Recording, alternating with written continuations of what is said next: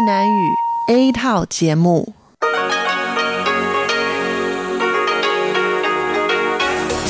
Đây là Đài Phát thanh Quốc tế Đài Loan RTI.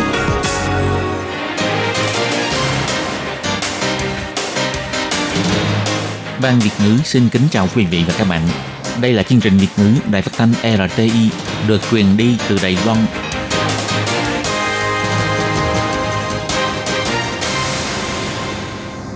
Hello, tôi Kim xin kính chào các bạn. Hoan nghênh các bạn đã đến với chương trình Việt ngữ ngày hôm nay của chúng tôi. Các bạn thân mến, hôm nay là Chủ nhật, ngày 29 tháng 11 năm 2020, cũng tức rằm tháng 10 âm lịch năm canh tí. Chương trình Việt ngữ ngày hôm nay của chúng tôi sẽ bao gồm các nội dung chính như sau. Mở đầu là bản tin quan trọng trong tuần, tiếp đến là chuyên mục tủ kính sinh hoạt, rồi đến chuyên mục góc giáo dục và sau cùng chương trình của chúng tôi sẽ khép lại với chuyên mục nhịp cầu giao lưu. Mở đầu chương trình hôm nay, Thất Kim xin mời các bạn cùng theo dõi bản tin quan trọng trong tuần. Và trước hết, mời các bạn cùng đón nghe các mẫu tin tóm lược. Quan chức Mỹ âm thầm đến thăm Đài Loan, Thủ tướng Tô Trinh Sương cho biết, chuẩn bị xong sẽ báo cáo với người dân. Robot phục hồi chức năng tay mang lại niềm hy vọng cho bệnh nhân đột quỵ. Bộ trưởng Lâm Dài Long cho biết làm sống lại tuyến đường sắt cũ Sơn Lý. Sở Nông Lương thành lập chuyên khu bán sản phẩm chế biến từ gạo. Bộ Lao động cho biết chủ lao động phải chịu trách nhiệm chi trả chi phí kiểm dịch cho lao động di trú. Kết hôn đồng giới với người nước ngoài, Viện Tư pháp cho biết ưu tiên cho phía công dân Đài Loan kết hôn xuyên quốc gia. Và sau đây, tôi Kim xin mời các bạn cùng đón nghe nội dung chi tiết của bản tin quan trọng trong tuần này nhé. Tối ngày 22 tháng 11, có tin đồn rằng có vị quan chức của Mỹ âm thầm đến thăm Đài Loan. Đó là Michael Stilderman, giám đốc của đơn vị phụ trách hoạt động tình báo của Bộ Tư lệnh Ấn Độ-Thái Bình Dương của Mỹ. Nhưng Bộ Ngoại giao và Bộ Quốc phòng Đài Loan đều không xác nhận, cũng không tiện giải thích chi tiết. Sáng ngày 23 tháng 11, lúc trả lời phỏng vấn, Thủ tướng Tô Trinh Sương cho hay có nhiều việc phải chuẩn bị, khi chuẩn bị xong sẽ báo cáo với người dân. Ông Tô Trinh Sương biểu thị dưới sự lãnh đạo của Tổng thống Thái Anh Văn, chúng ta có thể nhìn thấy mối quan hệ giữa Đài Loan và Mỹ ngày một tốt đẹp. Giữa quan chức cấp cao đều có sự tương tác qua lại với nhau. Đoàn đại diện của chúng ta cũng đến họp tại Mỹ. Nhiều quan chức của Mỹ cũng lần lượt đến thăm Đài Loan. Có rất nhiều việc cần phải chuẩn bị, chẳng hạn như nhà hàng ăn uống, cần phải chuẩn bị tốt để đưa ra những món ăn ngon Đợi mọi việc chuẩn bị xong xuôi, chúng tôi sẽ báo cáo với đồng bào cả nước. Tối ngày 22 tháng 11, có quan chức của Mỹ đáp chuyên cơ hạ xuống sân bay Tùng Sơn, Đài Bắc. Có thông tin cho rằng Cục trưởng Cục Tình báo Trung ương của Mỹ dẫn phái đoàn đến thăm Đài Loan nhưng bị Bộ Ngoại giao Đài Loan phủ nhận. Còn có phải ông Michael Stilderman hay không? Bộ Ngoại giao chỉ chứng thực có quan chức của Mỹ đến thăm và Bộ Ngoại giao cũng rất hoan nghênh việc này. Nhưng do lịch trình chưa được công khai, dựa trên sự tin cậy lẫn nhau giữa Đài Loan và Mỹ, Bộ Ngoại giao không có trình bày thêm và Bộ Quốc phòng cũng không có bình luận về vấn đề này.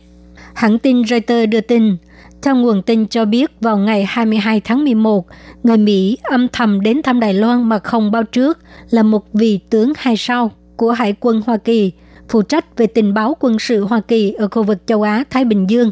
Bài tin cho biết, chuyến thăm viếng cấp cao này có thể sẽ khiến cho Trung Quốc tức giận Hiện nay không rõ chuyến thăm Đài Loan có bị chính quyền Bắc Kinh coi là làm tăng căng thẳng hay không.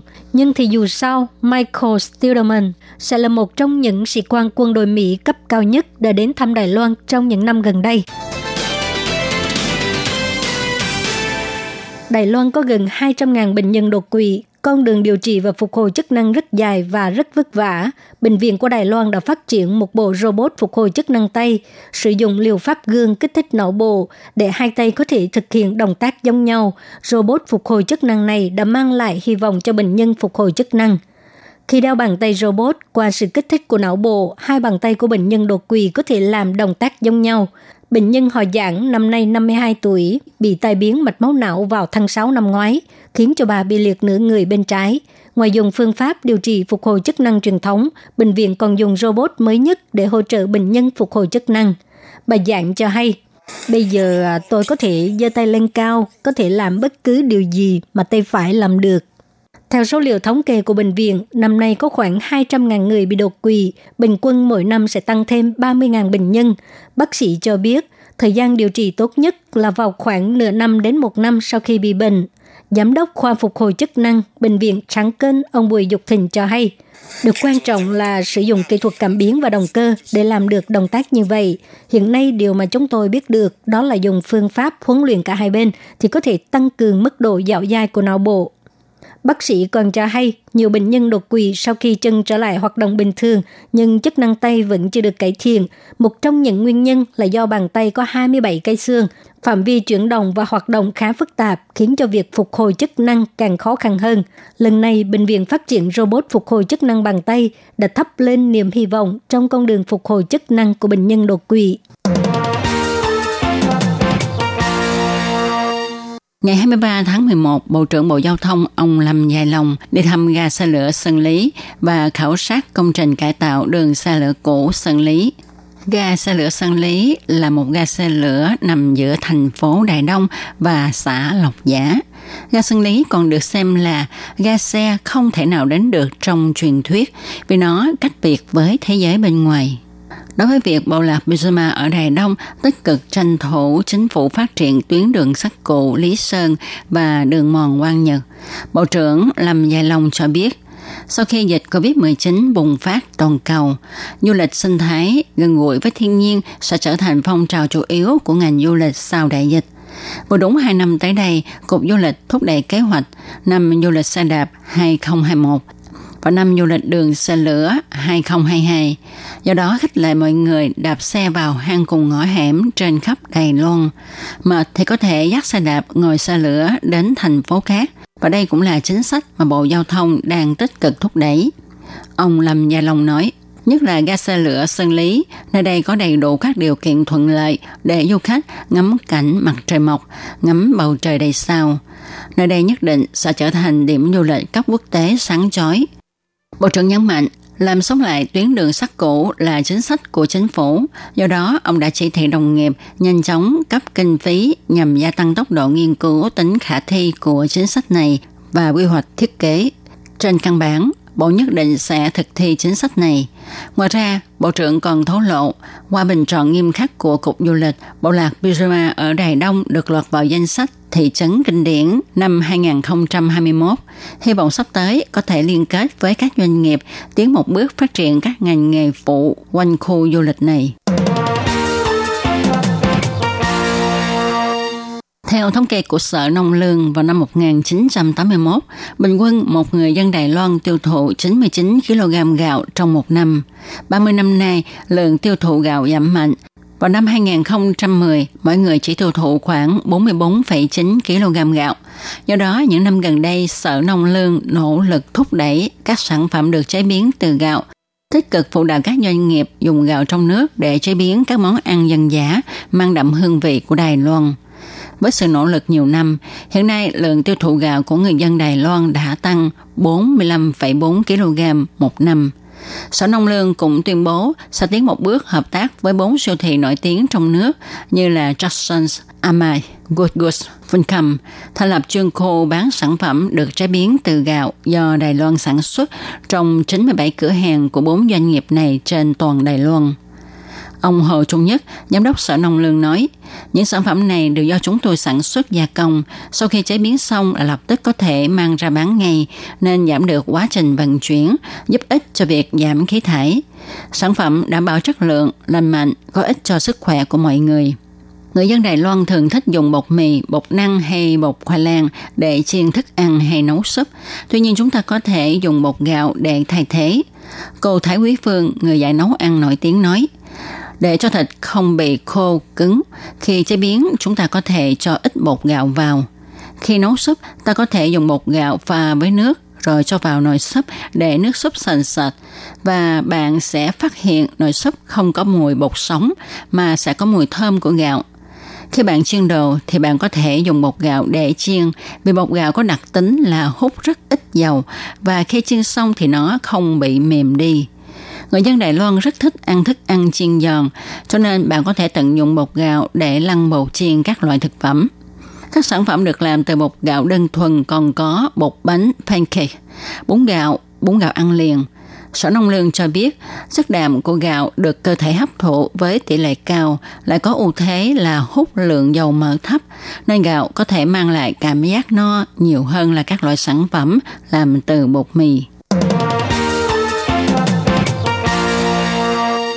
Ngày 25 tháng 11, Sở Phát triển Nhân lực Bộ Lao động phát thông cáo báo chí chỉ ra rằng trong thời gian gần đây, nhiều lao động di trú gọi điện xin tư vấn, thắc mắc rằng do lao động di trú được nhận phí bồi thường phòng chống dịch bệnh, như vậy liệu môi giới và chủ lao động có chuyển số tiền đó trả lại cho lao động di trú hay không? Sở Phát triển Nhân lực giải thích, chủ lao động có trách nhiệm lo lắng cho cuộc sống sinh hoạt của lao động di trú. Các chi phí có liên quan đến kiểm dịch phải do phía chủ lao động chịu trách nhiệm. Người lao động di trú nếu bị môi giới hoặc chủ lao động thu phí phòng kiểm dịch, Bộ Lao động sẽ áp dụng mức phạt cao nhất dưới 300.000 đại tệ đối với trường hợp vi phạm. Sở Phát triển Nhân lực cho biết, theo quy định đối với loại hình lao động di trú kháng hộ công hoặc chăm sóc gia đình, khi lao động di trú nghỉ phép về nước rồi trở về Đài Loan làm việc, đều phải cách ly tại trung tâm kiểm dịch tập trung. Đối với loại hình lao động làm việc tại công xưởng, chủ lao động hoặc ủy thác cho công ty môi giới sắp xếp nơi cách ly tại nhà cho lao động. Nơi ở cách ly phải do chủ lao động chịu trách nhiệm, tuy nhiên có thể ủy thác cho công ty môi giới sắp đặt quản lý. Sở Phát triển Nhân lực giải thích, chủ lao động phải chịu hoàn toàn trách nhiệm trong việc chăm sóc sinh hoạt cho lao động di trú, bao gồm cả chi phí cách ly tại trung tâm kiểm dịch tập trung hoặc khách sạn kiểm dịch. Nếu chủ lao động thu phí của lao động di trú, tức đã vi phạm quy định. Sau khi điều tra làm rõ sự việc sẽ phải chịu mức phạt thấp nhất từ 60.000 cho đến dưới 300.000 đại tệ. Đồng thời hủy bỏ tư cách thuê mướn và giấy phép sử dụng lao động di trú – còn nếu công ty môi giới thu phí kiểm dịch của lao động cũng sẽ phạt theo quy định luật phục vụ tạo nghề, mức phạt cao nhất nhân cho 20 lần so với số tiền mà môi giới thu phí ngoài quy định của lao động và đình chỉ giấy phép kinh doanh trong vòng một năm.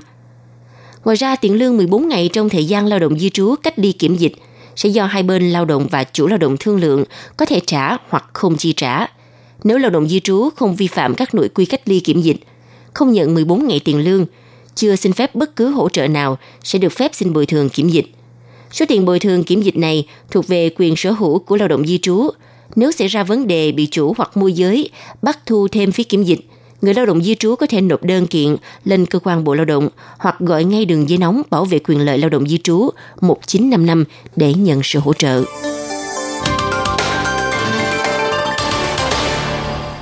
liên quan đến vấn đề có nên cho phép kết hôn với người đồng giới quốc tịch nước ngoài hay không. Ngày 25 tháng 11, Giám đốc Phòng luật dân sự, Viện Lập pháp ông Lý Quốc Tăng biểu thị, Viện Lập pháp hiện đã hoàn thành sơ bộ dự thảo sửa đổi luật thích hợp dành cho luật dân sự liên quan đến yếu tố nước ngoài. Đã trình ý kiến lên bộ, theo như thảo luận sơ bộ thì sẽ đi theo phương hướng mở cửa cho phép. Tuy nhiên, phạm vi cho phép cần phải thảo luận thêm, nhưng ít nhất chấp thuận cho một bên là người công dân Đài Loan được quyền kết hôn đồng giới xuyên quốc gia. Từ ngày 24 tháng 5 năm 2019, Đài Loan chính thức trở thành quốc gia đầu tiên của châu Á hợp pháp hóa hôn nhân đồng giới.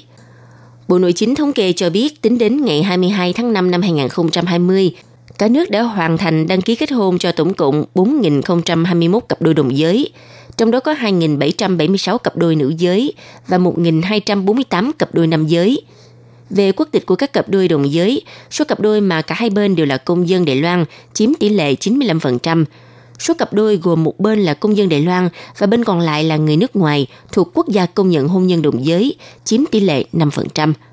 Theo quy định tại Điều 46 Luật Dân sự liên quan đến yếu tố nước ngoài, hôn nhân xuyên quốc gia phải phù hợp luật pháp quốc gia các bên đương sự – vì vậy, các cặp đôi đồng giới giữa người Đài Loan và người thuộc các quốc gia chưa công nhận hôn nhân đồng giới hiện nay vẫn chưa thể đăng ký kết hôn đồng giới tại Đài Loan. Tuy nhiên, các cặp đôi đồng giới xuyên quốc gia vẫn có thể nộp đơn xin ghi chú cặp đôi đồng giới tại cơ quan quản lý hộ khẩu địa phương để đảm bảo quyền lợi. Ông Lý Quốc Tăng chỉ ra rằng tiến trình sửa đổi luật thích hợp dành cho luật dân sự liên quan đến yếu tố nước ngoài hiện nay đã hoàn thành dự thảo sơ bộ.